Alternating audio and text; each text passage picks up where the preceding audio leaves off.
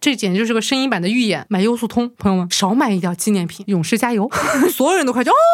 就跟他招手。据说在哈利波特园区，所有的工作人员是会经历过整个环球影城最严格的培训的。游乐园的根本目的不是为了求刺激嘛？活着你就很刺激啊！去什么游乐园啊？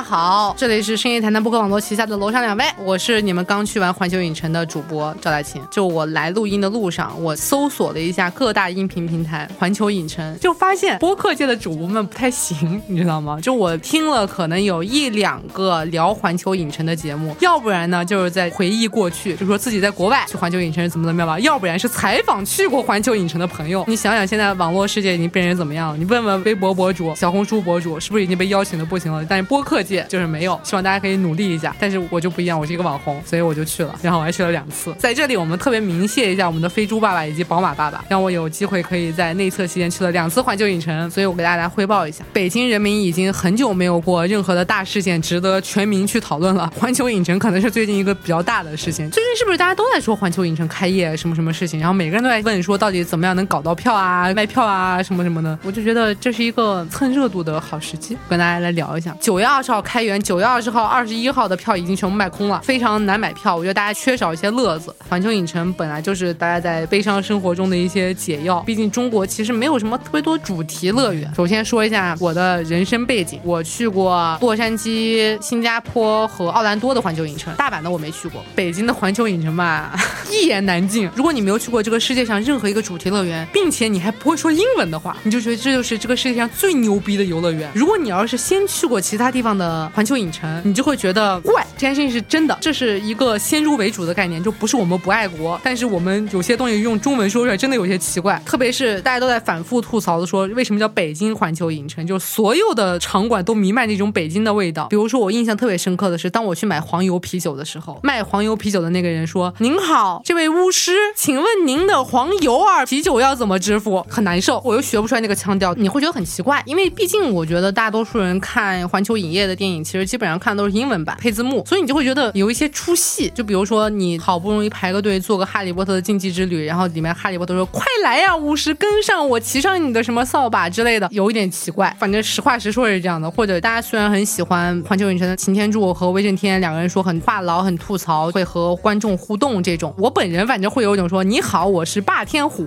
就是有一点奇怪，大家会忍不住的有一些北京口音，或者说因为北京这个地方，你看我们前两天路过，北京是个非常冗杂的地方，就会有各种地方奇怪的工作人员，有一些我甚至觉得都不是北京话的问题。如果整个环球影城的工作人员都说北京话，也不失为一种特色。但是你就会听到各种各样的四川方言、广东方言，这算是环球影城为数不多的缺点之一吧。另外一个缺点就人多，真的是太多了。我去了两次，一次有优速通快速通道，一次是没有的。我觉得大家没有快速通道，真的绝对不要去，就真的太恼火了。整条队弯弯绕、弯弯绕、弯弯绕去不了。而且我其实觉得很多人对环球影城的差评，就是来源于你排队排的太久了。就你排队的过程中，不断的在拉高自己的期待值，觉得说我一定要进入一个精彩绝伦的世界啊，才值得我这两个小时。但其实不是的，单看那个项目 OK 的，但是你说付出两个小时，我觉得我不是特别乐意。而且哪怕我是走快速通道的那一天，我都觉得非常的漫长，很长那个队伍，你要走很久。所以为什么大家就会说我在环球影城里面走了什么两万步、三万步的，就是排队绕的。内测期间大家还在学习，而且人多这件事情也没有什么可避免的。我遇到了两次都是排队排到了，结果演出取消了这种状况，就是真的很痛苦。但是你也没有什么办法，就好像大家都还在磨练，甚至北京环球影城是非常爱国的，所有的演员，外国演员，无论是什么肤色，白色的还是黑色的，都必须要说中文。你就觉得大家都很努力啊，那个救救我，那里的飞机要爆炸了之类的，一听就是老外，老外很努力的说中文，没有任何一个英文词汇，就里面连 hello、help 之类这种词也都会说你好，很中国。我觉得老外可能会觉得有些开心吧，但是里面还是有蛮多的外籍演员还在努力的学习这件事情之中。然后说说他的好，第一天去的时候，我早上八点钟就到了，基本上是一个战备状态，前一天晚上就罗列好了自己要带什么东西，充电宝不能忘，电池不能忘，雨衣不能忘，外套不能忘，这都是网上的攻略告诉我的。我就背了一个包，一个一个的 go check，然后就去了环球影城。去了发现基本上大部分都没用上，其实里面的设施是很完备的，大家不用去担心很多。甚至很多人在吐槽的说里面没有充电宝的位置。反正我去的时候，九月二号、九月十二号都有了，这个大家不用特别担心。我觉得大家就维持一副好身体走进去就可以了。因为当你走进去的时候，就会看到大家都跑起来了，真的非常诡异，非常奇怪。虽然我在大门排队的时候，其实我是有点开心的，大家都在等着八点半准时开门。开门的时候，环球影业的片头曲就响起了。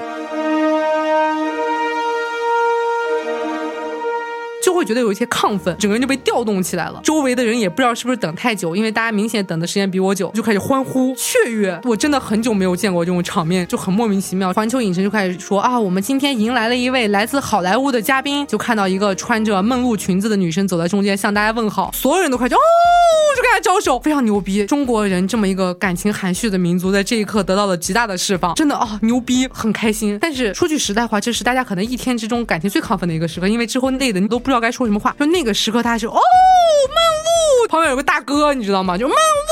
就叫，开心就好，挺好的。就是我觉得这是一个去游乐园的必备的姿态。大家就进门，我走进门刷脸哦，刷脸也是非常值得的一提。就是可能因为这个游乐园新，所以其实技术方面还是很先进的。比如说我们进园的时候什么都不用，只要人脸识别就可以进。如果你是有优速通的话，你也可以直接刷脸进入所有的场馆。需要存包的地方，你用刷脸就可以进入支付宝支付。所以其实基本上就非常的便捷，没有什么门票啊丢不丢或者带不带的东西，所有东西都可以通过你的脸进去。这里有个 tips 给大家，这个事情很好笑，是我一个朋友的亲身经历。人脸识别这件事情是需要你在入园之前有一个链接发给你，点入这个链接，你就要录入自己的人脸信息。我推荐大家就此时此刻打开你的前置摄像头，怼着你的脸就可以了，好吗？这就是一个人脸识别。我的某一位朋友上传了一张妈都不认识的照片，进不去。我跟你说，这真的是真事儿，特别傻逼。然后他就说，我当时就想着我要传一张照片，他万一给我印在什么地方怎么办？进不去，好吗，朋友们？人脸识别的时候不要搞这些逼事儿，怼脸原相机就可以啊，这是一个非常好笑的 tips。进门了以后，大家就开始跑，不知道发生了什么。我进门的时候我还在想说，我要不要拿个地图，我往哪走？我要不要打开小程序看一下应该往哪走？周围的人就好像这就是我家，开始跑起来了。大家都知道自己的去处，惊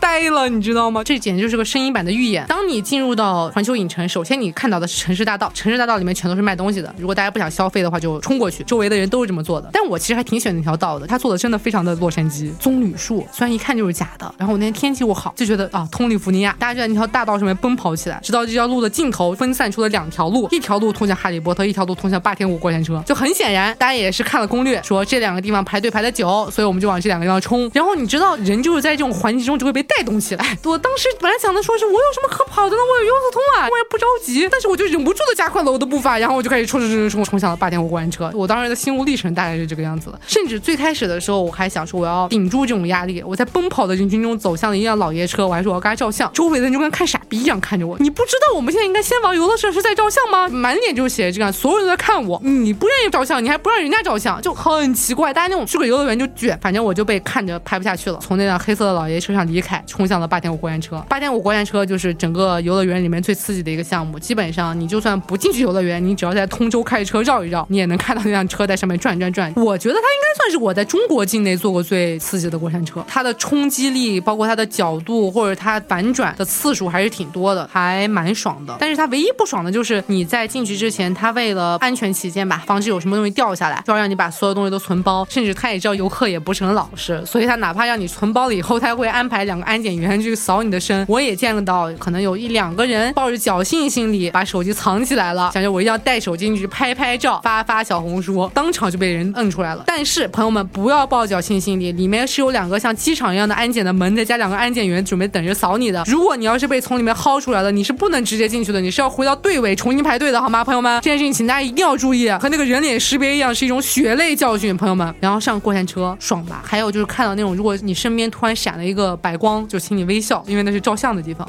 对，大家下来，如果你愿意的话，可以花一百零八块钱购买你那张笑的呲牙咧嘴的照片，因为它不是在开场的时候，好像是在中间的某一个节点。反正我做了三次，基本上没有拍到一张正常一点的照片。我非常想买，但是我没有买成，就是因为实在是太丑了。我已经尽力了，还是没有成。成功，大家可以去试验一下。这里面插一句，我知道的，反正有很多网红都是进去了以后照完相就走，没有任何一个人玩游乐设施。因为当我做完霸天虎过山车的时候，我就发现做完游乐设施以后，你的头是没法看的，你知道吗？但是我带了梳子啊，请大家记得带一把梳子，回复美丽，这也是个攻略。然后隔壁变形金刚园区整体就是一个非常直男的园区，北京鸠巢部队到处都是什么能量晶体石。我对变形金刚这个系列确实不太熟，如果说错了，大家也不要介意，就是这个意思。时不时的还会有一个大屏上面出现一个女博士，告诉你说希望大家配合我们完成任务。我这回去北京环球影城有个特别奇妙的想法，就是觉得我是个特别重要的人。基本上你去做每一个项目的时候，最开始都会有人告诉你说我们遇到问题了，请你来帮帮我们，请你加油，勇士。每个园区的说法是不一样的，比如说变形金刚好像说的是勇士，功夫熊猫说的是大侠，哈利波特说的是巫师。但是不管怎么样，都是人家遇到了问题，希望你来帮帮他。等到结束的时候，他要略带一些嘲讽的说：“哎呀，我以为你不行的，我以为这个任务完成不了了，没有想到你可以啊，勇敢的勇士。”然后恭喜你完成了任务。大概的套路就是这个样子。环球影城的细节做的还是不错的，就包括比如说变形金刚园区的另外一个设施是火源争夺战，它其实就是你坐着一辆车，戴着 3D 眼镜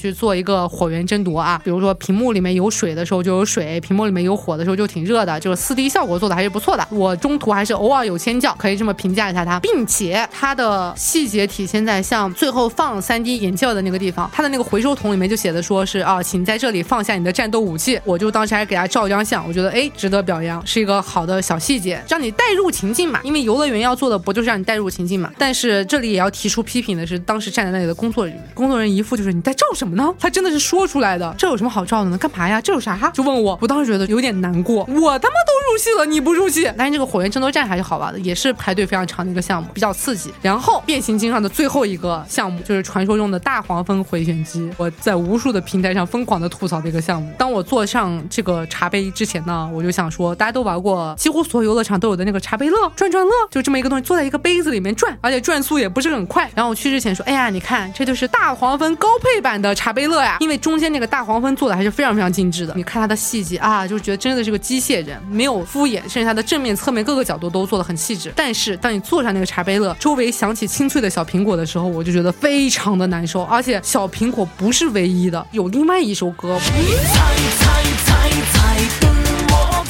我觉得比小苹果还过分，但是因为它不是特别流行，我就没有拿出来说，也是一个低曲吧，我真的不能接受，而且它那个转速真的很慢，就是很出戏，我觉得不能这样子。虽然事后当我在网上吐槽这件事情的时候，有人给我留言说你就是不懂，你就是没看过电影，你就是不知道大黄蜂的设定就是一个搞怪的收音机，电影里面就是这么拍的。我当时就觉得我操，大黄蜂我看过没有？我看过，但是是不是我没有注意细节？甚至是我秉持着严肃的原则，我购买了腾讯的 VIP 会员，找到了大黄蜂的电影，我真的是从头到尾又看了一遍。首先先，这位朋友，电影里面没有小苹果，我当时以为可能是大黄蜂什么在中国突然出现了一个奇怪的东西，我没有注意。但是电影里面首先没有，并且人家所谓的恶搞流行单曲，你就硬要说是他要夸我说我是他的小苹果，我也没有什么话说。但是我觉得这个搭配是不合适的，好吗？跟电影没有关系。我觉得大家要做的就是还原电影，不要加戏。我当时真的心里一虚，你知道吗？我操，我没看过电影，我还是严谨的考证过的，所以我还是说我不能接受小苹果这件事情。变形金刚园区还有一个就是非常著名的和机器人互动的场景，霸天虎。我威震天，大家站出来和你互动，然后你可以和他拍照。他们走的就是那种怼人的路线，比如说啊，你这个手势真的丑，你们俩熟不熟？你爸在哪？就是这种吐槽的东西，大家还挺高兴的。我第二次去的时候，其实发现了一个还挺好笑的事情，就是一个妈妈带着儿子，那场是擎天柱，就问那个小孩说你几岁啦？和妈妈来的怎么样的？还比较温情的说了一下什么要照顾好妈妈之类的话。我觉得这都很常规。等到照相的时候，这个小孩呢特别小，好像六岁吧，摆出的姿势基本上是叉腰、扭胯、比耶。擎天柱让他转过去照相的时候，他在胸前比出了一颗心，双手比心的那种比心，立刻被周围的人制止了。连擎天柱加他的妈妈都说：“你不要这么照相，你应该冲啊，单手伸起来一个战士。”擎天柱也一直在鼓励他说：“来，小战士，我们一起去战斗，怎么样的？”我其实觉得不太对，这个小孩明显也不是很想去战斗，他就想比个心。变形金刚园区大概就是这个样子。我觉得大家去的时候可以快速的玩完这些项目，也就可以走了，因为它其实不是一个情节感特别强的地方，就是爽快。整个园区最爽快的项目也都在这儿。下一个呢是哈利波特，人群中的另外一条路奔向了哈利波特。我其实非常不敢聊这个话题，因为我本身不是一个哈利波特的迷，确实是不太懂。我是那个会把魔杖叫魔法杖的人。反正我看到很多人在这么说这个词的时候，就会被人骂说你只要叫了魔法杖，你就跟叫了仙女棒似的，你就不是我们哈迷。我说我首先承认我就确实不是个哈迷，所以我去哈利波特的时候也没有特别大的情怀感动。但是我觉得还是精致为主吧。大家应该在网上看过那个著名的段子，就是一个人在哈利波特的园区想问工作人员借一个充电宝，他非常着急。工作人员非常平静的告诉他说：“哦，我们魔法世界是没有充电宝的。”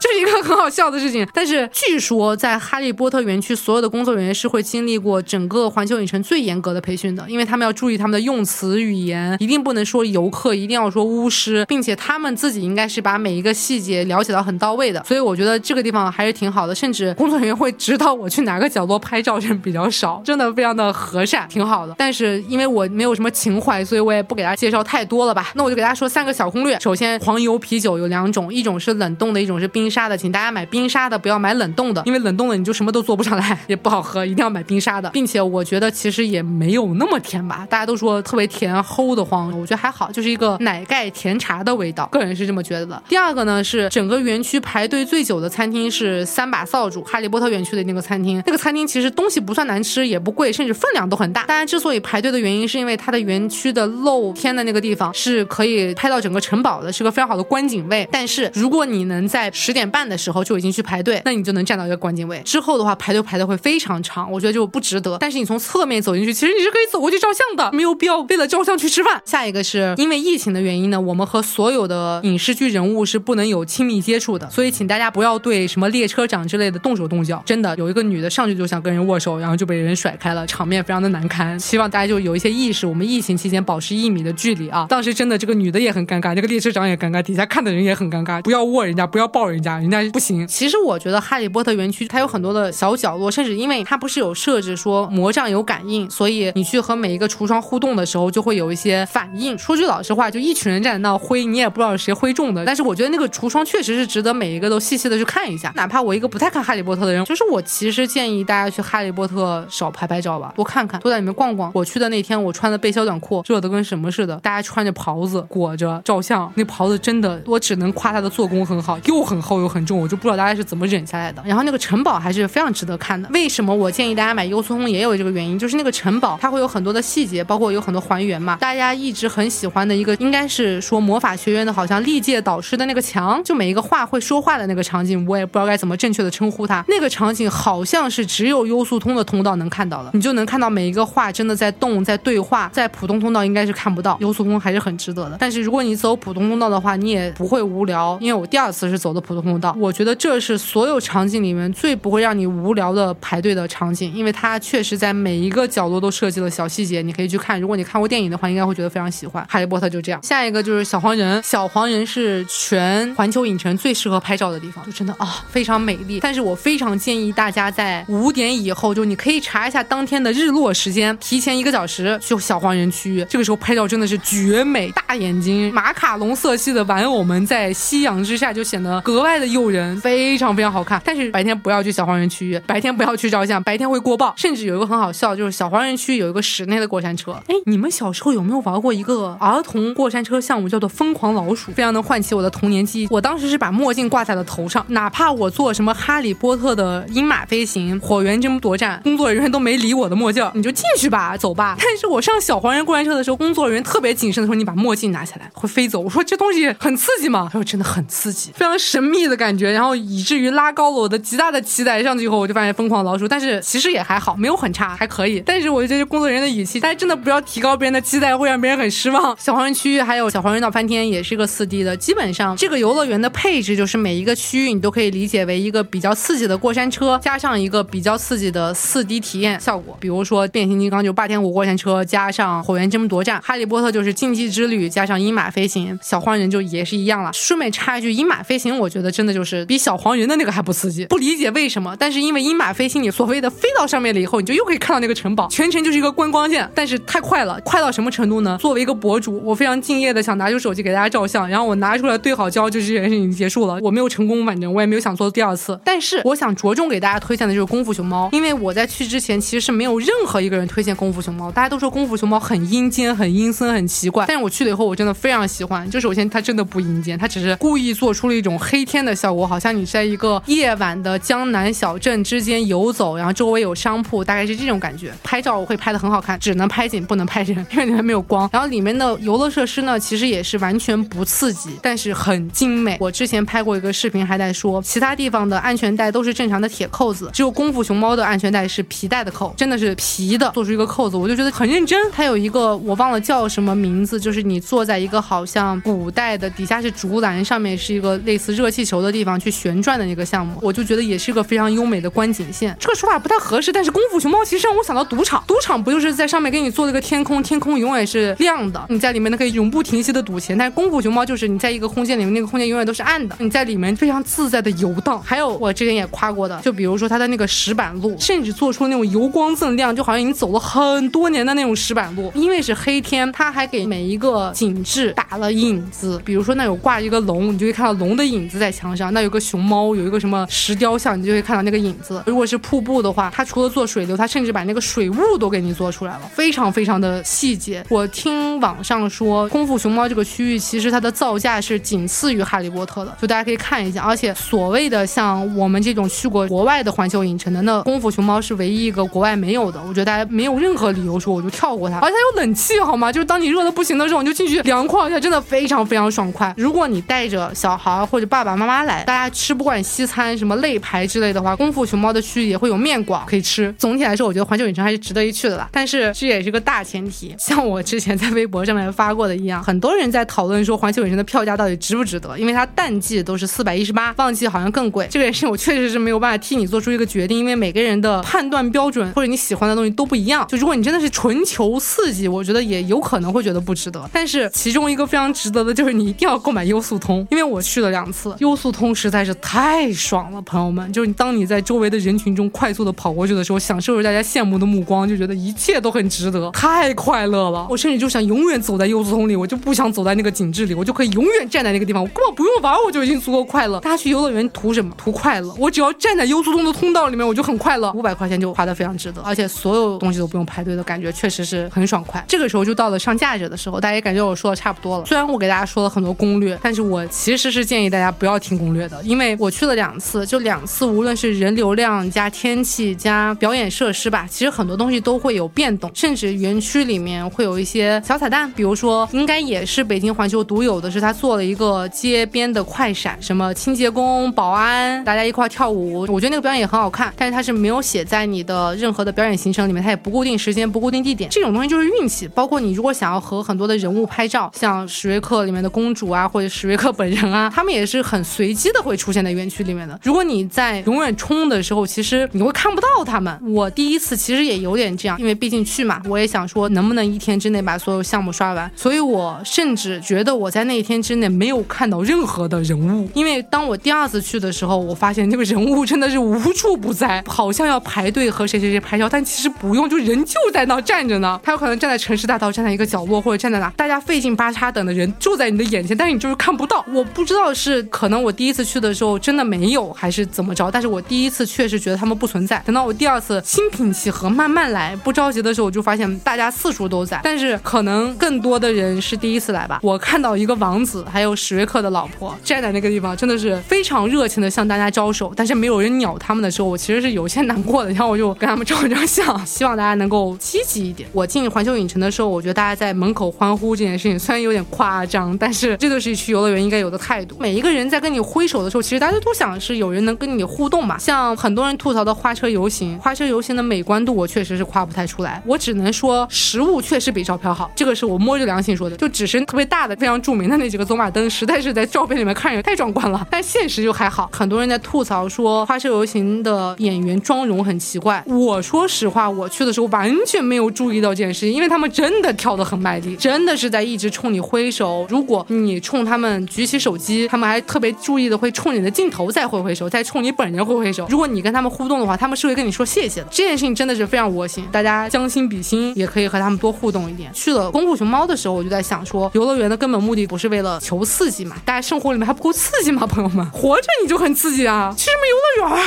啊？这游乐园不就是让你平静、梦想，去享受一下？你就想你平常装个巫师，别人就会觉得你有病。只有去这个地方，你觉得你自己是个巫师，别人还会配合你演戏。这么想，你不觉得钱就花的非常值得了吗？包括小黄人，有一场小黄人的拍照也是没有人照相，但是小黄人是有职业操守的，就他必须要维持住自己的人设，所以他就会故意在那生气、跺脚、玩链子，就他的戏是不能停的。所以我觉得大家给他们一点时间，其实挺好的。而且真的是你无论想和他们做什么互动，他们都会会配合你。人生没有几次这样的机会，没有人无条件的配合你，和他们说什么，他们都会接你的话。你让他们摆什么姿势，他们就会跟你互动；你摆什么姿势，他们就会摆什么姿势，很难得。说到这个，我就觉得我其实是非常喜欢迪士尼或者环球这种主题乐园，这也是我觉得他们和其他乐园的唯一的区别，就是他们有主题有故事，你在里面可以挑任何一个角色去扮演。你说为什么环球影城要做那么多的魔杖？每一个角色的魔杖都坐在那里，每一个学院的袍子坐在那里，不就是希望你能自由的扮演你想扮演的那个角色？我觉得这就是它存在的意义，大家可以去感受一下，放平心态，慢慢走，不要跑，不要被带起来。买优速通，朋友们，这是我能给大家唯一的良心建议。别的钱可以不花，少买一点纪念品，就这么着吗